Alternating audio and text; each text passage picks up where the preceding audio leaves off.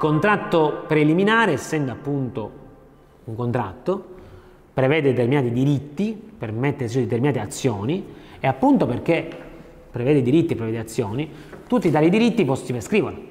Non a caso i diritti nascenti dal preliminare si prescrivono in 10 anni, perché non viene previsto altro termine, essendo un contratto quello decennale. Questo cosa vuol dire? Che se io entro 10 anni non stipulo il definitivo, non compio atti interruttivi, tutti i diritti che sono dal contratto preliminare si prescrivono. Mettiamo il caso, stipulo un contratto preliminare, ti do un acconto di 20.000 euro. Passano 10 anni dal momento in cui ho stipulato il contratto e ti ho dato l'acconto, non abbiamo compiuto nessun atto, io non ti ho dato altri acconti, tu non mi hai diffidato a fare il definitivo, insomma siamo stati rimasti inerti per 10 anni senza compiere alcun atto, dopo decorsi 10 anni nessuno dei due potrà agire né io per chiederti il trasferimento perché quel diritto è prescritto, chiaramente potrei agire, bisogna vedere se poi tu recepisci o no la prescrizione, questo è chiaro, perché di regola sappiamo la prescrizione non impedisce di agire, chiaramente d'altra parte lo può eccepire, in quel caso il giudice dovrà accertare che il termine si è prescritto. E quindi l'azione si è prescritta e il termine è decorso e quindi non potrà riconoscere la fondezza di quell'azione, ma si fermerà al riconoscimento della prescrizione con una sentenza che accerta l'esistenza della prescrizione. Ma io non potrei neanche richiederti indietro le somme che ho pagato, perché anche l'azione di ripetizione in debito si prescrive in 10 anni.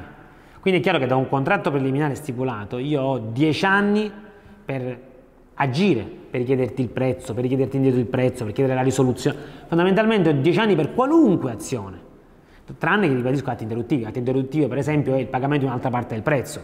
È chiaro che in questo caso io sto compiendo un atto che è esecuzione del contratto preliminare o la messa in mora, la diffida di una delle parti, sono tutte, o l'azione 2932, sono tutti atti che interrompono la prescrizione e quindi chiaramente permettono comunque poi l'esercizio dei diritti che derivano dal preliminare.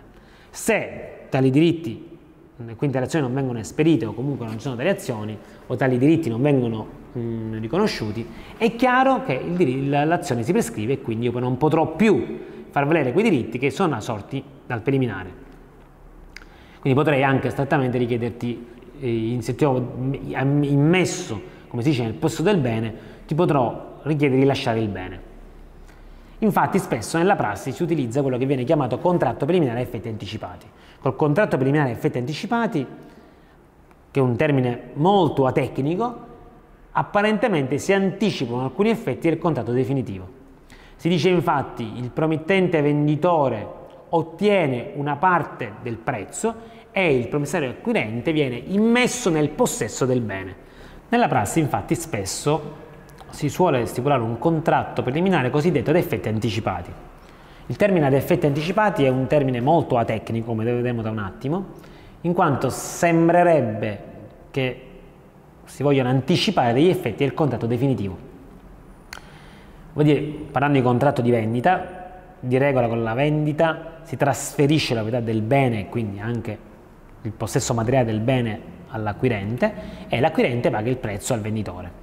Col contratto preliminare a effetti anticipati si suole scrivere nei tali contratti il promettente venditore riceve una parte del prezzo, magari a volte anche cospicua, e il promissario acquirente viene immesso nel possesso del bene. È questo che si è soliti scrivere in questi contratti preliminari a effetti anticipati.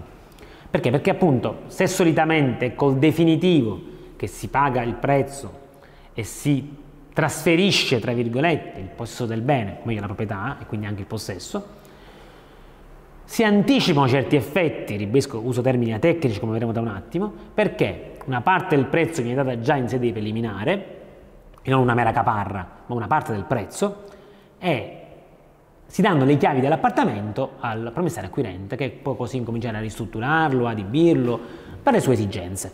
Quindi si dice appunto, contratto preliminare a effetti anticipati che nella prassi ha avuto tantissimo successo perché è chiaro che se il, nel rapporto della preliminare è definitivo il tempo che intercorre può permettere alle parti da un lato farsi il mutuo ma dall'altro controllare le sopravvenienze imme essere immessi nel possesso del bene mi permette di verificare se ci sono vizi, che tipo di vizi, come l'immobile, tutta una serie di circostanze che chiaramente altrimenti potrò visionare solo al momento del dopo il definitivo.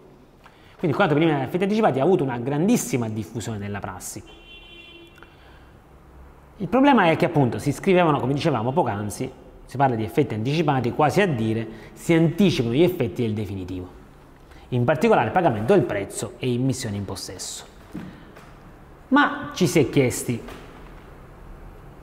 questa immissione in possesso si può trasferire in fase di contratto preliminare il possesso del bene? Si può immettere nel possesso? Cioè siamo davanti a che cosa esattamente quando parliamo di contratto preliminare e effetti anticipati? Il problema che si è posto non è solo teorico ma anche pratico, perché pensiamo a, nella prassi sono verificate situazioni di contratti preliminari e effetti anticipati a cui non, è, non, si è mai dato corso, nel senso che non si è mai spiegato il definitivo. Come dicevamo poc'anzi, se io stipolo un contratto preliminare, effetti anticipati o meno che sia, e per, pago una parte del prezzo, e in alcuni casi è stato pagato anche integralmente il prezzo, in fase appunto di anticipazione, e poi non stipulo il contratto definitivo. Decorsi dieci anni, i diritti del preliminare si prescrivono. Non posso agire più col 2932, non posso richiedere più indietro il prezzo perché anche l'azione di ripetizione in debito si prescrive in dieci anni, Posso aspettare 20 anni e chiedere l'usucapione? Perché altrimenti io promissario acquirente che ho pagato una parte del prezzo o anche tutto, non posso riottenere indietro i soldi che ho pagato. Il bene non è mio e quindi astrattamente quella, il promittente alienante può fare un'azione di rivendica e riprendersi il bene. Posso io ostacolare tutto ciò con un'azione di usucapione dei corsi 20 anni? Se riteniamo che sono stati immesso nel possesso del bene, decorsi 20 anni avrò usufruito. Se invece quel termine possesso viene inteso in senso atecnico, ma come una mera detenzione, per quanto qualificata, è chiaro che la mera detenzione in mancanza di un interverso a possessioni, sappiamo, non è sufficiente per poter usucapire. Quindi è chiaro che abbiamo utilizzato il termine nei contratti preliminari a effetti anticipati, il termine possesso, ma come sappiamo il termine indicato dalle parti del notaio non è vincolante per il giudice ci deve andare a verificare se siamo veramente davanti a un possesso, quindi se c'è il corpus e l'animus possidendi. Se c'è, ci sono tutti gli altri presupposti, potrà dichiarare l'usucapione, se non c'è, mancando il possesso una mera detenzione, chiaramente non potrà mai dichiarare l'usucapione. E l'argomento è stato particolarmente dibattuto, anche perché chiaramente gli interessi in gioco economici erano particolarmente rilevanti, anche perché, a parte quello che sembra, in realtà nella prassi è accaduto spesso che a questi contratti preliminari non si sia fatto seguito, soprattutto quando il promissario acquirente aveva integralmente pagato il prezzo, perché il promittente alienante non aveva fretta, anzi, gli interessava tanto, il prezzo era pagato e lui non era un problema. Il promissario acquirente, essendo nel possesso del bene, magari, soprattutto parliamo di tanti tanti anni fa, un po' nell'ignoranza, cioè il contratto l'ho fatto, boh, vabbè, mi hanno dato il bene, quindi è mio. Tutto ciò chiaramente comportava e comporta oggi seri problemi. E la questione è stata oggetto delle sezioni unite. Le sezioni unite si sono pronunciate con la sentenza 79-30-2008, riconoscendo al contratto preliminare effetti anticipati una natura che con gli effetti anticipati non c'entra nulla. Vale a dire, secondo le sezioni unite, non è possibile anticipare gli effetti del definitivo. Gli effetti traslativi del definitivo si producono col definitivo. È solo un contratto di vendita può determinare effetti traslativi e quindi trasferimento tra virgolette, del possesso e quindi determinare anche il, trasferimento del pre, il pagamento del prezzo. Vale a dire 5 sezioni unite col contratto preliminare a effetti anticipati non si anticipano gli effetti del definitivo. Il termine utilizzato è totalmente atecnico. In realtà col contratto preliminare effetti anticipati io sto, sto effettuando un collegamento negoziale tra un contratto preliminare, un contratto di mutuo gratuito, in forza del quale io pago il prezzo del, una parte del prezzo indicato nel contratto preliminare, nonché un contratto di comodato gratuito in forza del quale il promissario acquirente viene immesso, tra virgolette, nel possesso del bene. Perché se è, come ci subito, un comodato gratuito, il comodatario, essendoci un titolo in forza del quale è nel, nella disponibilità del bene, in realtà è un mero detentore per quanto qualificato in quanto detiene per un interesse proprio. Appunto perché c'è un titolo, riconosce e sa che è lì perché qualcun altro sta tollerando o permettendo quel rapporto di fatto, quindi siamo davanti a una mera detenzione. Questo vuol dire che in assenza di un interverso possessioni ai sensi del 1141, quindi in assenza di una trasformazione di quella detenzione in possesso o con un titolo un atto pendente al terzo o con un atto di opposizione nei confronti del titolare, quella detenzione continuerà ad essere una mera detenzione e quindi non potrà mai maturare il termine per l'usucapione. Solo a seguito di interverso possessionis e nel momento in cui si verifica, tutta da provare, questa interverso possessionis, potrà iniziare a maturare il termine per usufruire. Quindi eventualmente il termine per usufruire non decorrerà dal contratto preliminare, ma dal momento in cui si verifica, se si verifica e se si prova che si è verificato, quell'interverso possessionis. Anche perché, ci costituite, il possesso non può essere mai oggetto di trasferimento in maniera disgiunta al diritto reale. Vale a dire, io trasferisco il possesso, è un termine totalmente atecnico, quando trasferisco la proprietà. Trasferendo la proprietà del bene e la titolarità del bene, ti metto nel possesso di quel bene. Non posso trasferire il possesso, il possesso non si trasferisce, è una situazione di fatto.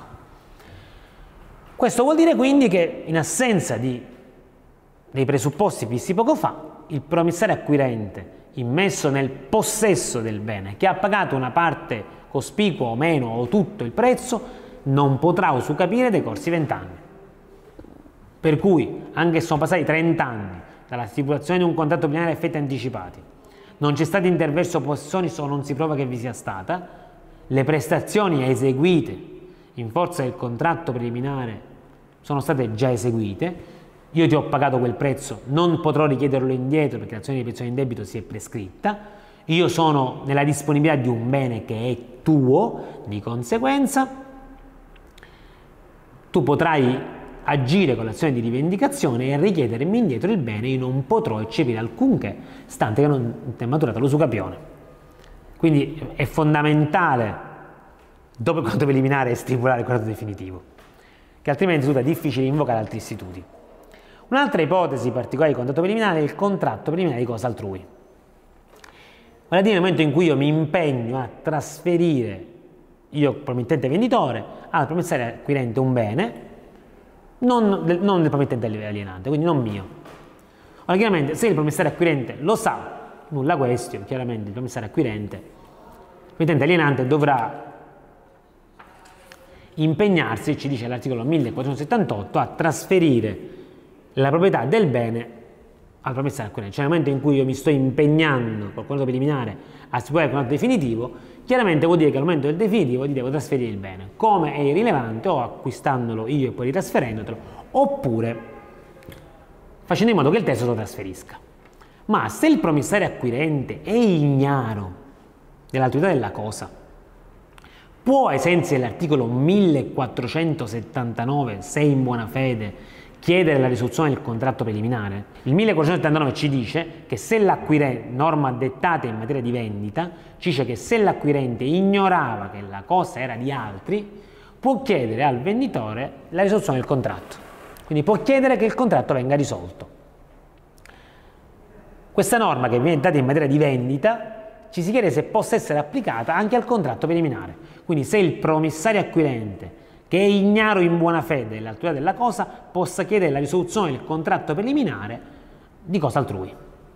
Vuol dire, se non si dubita che il 1478 sia applicabile anche al contratto preliminare, per cui il promettente alienante sarà obbligato a trasferire la cosa o direttamente o tramite il terzo, come dicevo poc'anzi, si dubitava in giurisprudenza se il 1479 in maniera di vendita potesse applicarsi anche al contratto preliminare per tutto quel problema che dicevo poc'anzi, per cui si discute se le norme in materia di vendita siano applicabili al contratto preliminare. E come dicevo poc'anzi, la soluzione va vista caso per caso, come abbiamo visto per esempio in materia di vizi della vendita, si applicano anche al preliminare ma non con i termini. Il 1478 si applica, ma si applica anche il 1479?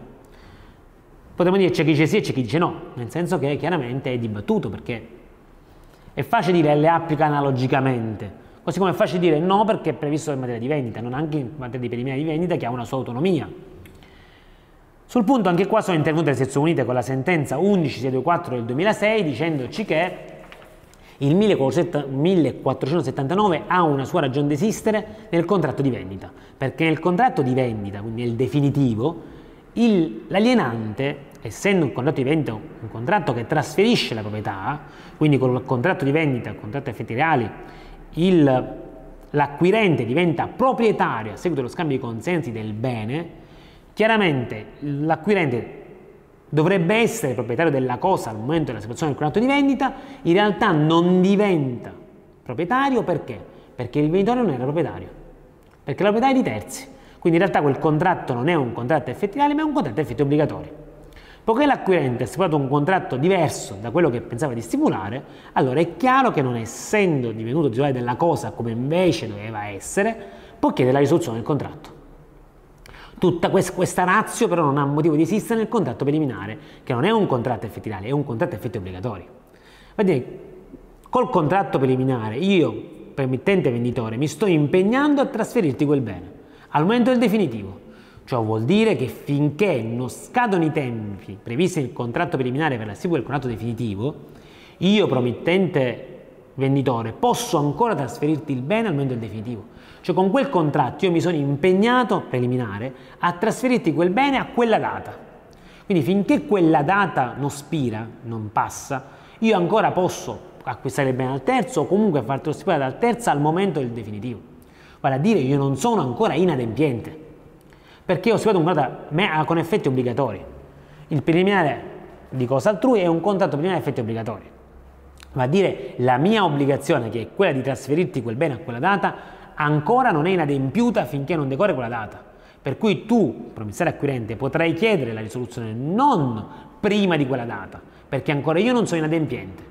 Se a quella data stabilita per il definitivo io non ti trasferisco il bene o non faccio in modo che il terzo te lo trasferisca, allora sì che potete chiedere la risoluzione, perché sarò stato inadempiente, perché per quella data stabilita in cui dobbiamo fare il definitivo non ho adempiuto la mia obbligazione, ma prima di quella data tu non puoi, promissario acquirente, agire nei confronti del promittente venditore per chiedere risoluzione del contratto perché ignoravi dell'attività della cosa, perché non ha motivo di esistere la razza del 1479 è una razza che viene applicata ai contratti a effetti reali. Non ha motivo di esistere per i contratti a effetti obbligatori. Qual è il contratto preliminare? Il contratto preliminare può essere anche effettuato con riferimento a più soggetti, vale a dire mettiamo un preliminare di una cosa comune. Cioè abbiamo più promettenti venditori che sono in comunione e trasferiscono quel bene. Perché il preliminare di una cosa comune possa avere effetti, chiaramente è necessario che tutti i comproprietari del bene si impegnino e trasferiscono la res.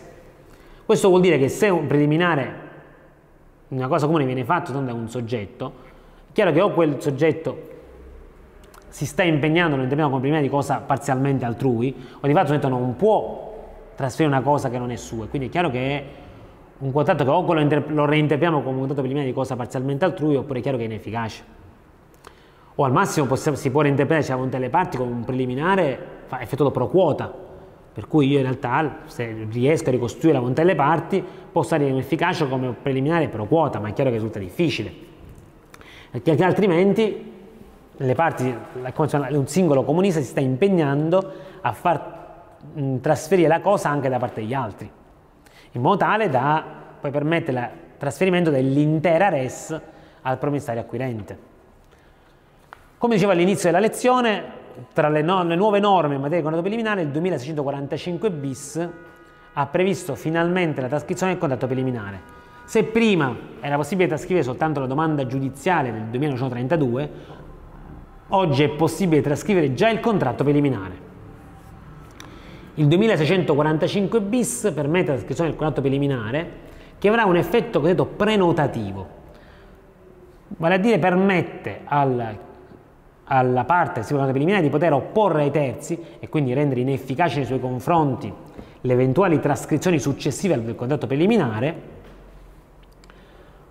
e questo lo può, lo può, fare per un tempo prestabilito. Va a dire il codice prevede che la trascrizione, appunto perché è efficacia veramente prenotativa, ha una durata di un anno dal momento in cui si, mh, si, deve stipulare il definitivo, per cui se io dico il contratto preliminare, dico il definitivo deve essere stipulato entro il 31 dicembre 2020, la trascrizione dell'eventuale contratto preliminare non perderà efficacia, quindi come se non fosse mai stata effettuata, al 31 dicembre 2021.